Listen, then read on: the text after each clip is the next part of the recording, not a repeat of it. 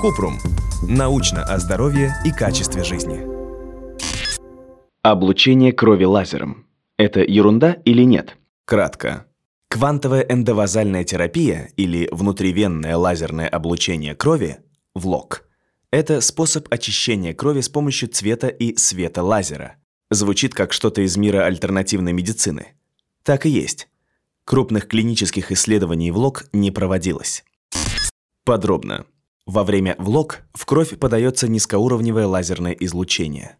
Обычно в вену на предплечье вводится игла со световодом, который подключен к лазерному аппарату.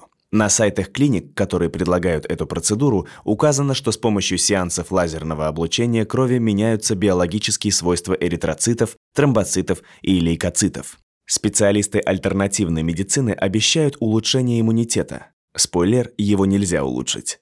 Профилактику инфекционных заболеваний, повышение скорости кровотока и укрепление стенок сосудов. Также ВЛОК советуют при заболеваниях кожи, например, псориазе, экземе, акне, хронической усталости, старении, герпесе и воспалительных заболеваниях, в том числе лор органов. Как это работает на самом деле?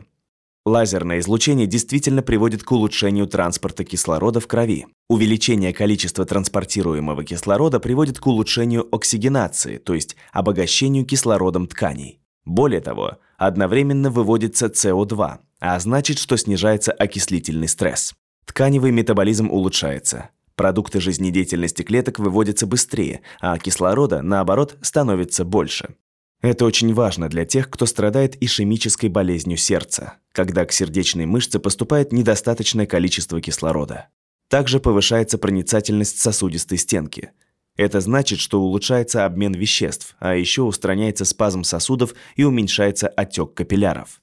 Это актуально при венозном застое, когда венозная кровь не может нормально циркулировать, например, из-за варикоза или ожирения. Достоверных выводов об эффективности и безопасности ВЛОК при воспалительных заболеваниях, усталости, герпесе, болезнях сердца, сосудов и кожи нам найти не удалось.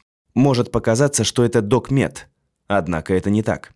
Исследований эффективности и безопасности ВЛОК мало. Кроме того, полученные данные можно трактовать по-разному, потому что в некоторых исследованиях использовались еще и лекарства. Это как приложить к ушибу лед и одновременно массировать виски. Работает лед, но кто-то может сказать, что массаж висков тоже помогает.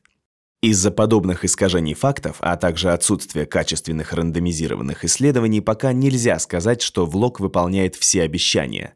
Стоит отметить, что у лазерного лечения крови есть противопоказания – нарушение свертываемости крови и онкологические заболевания.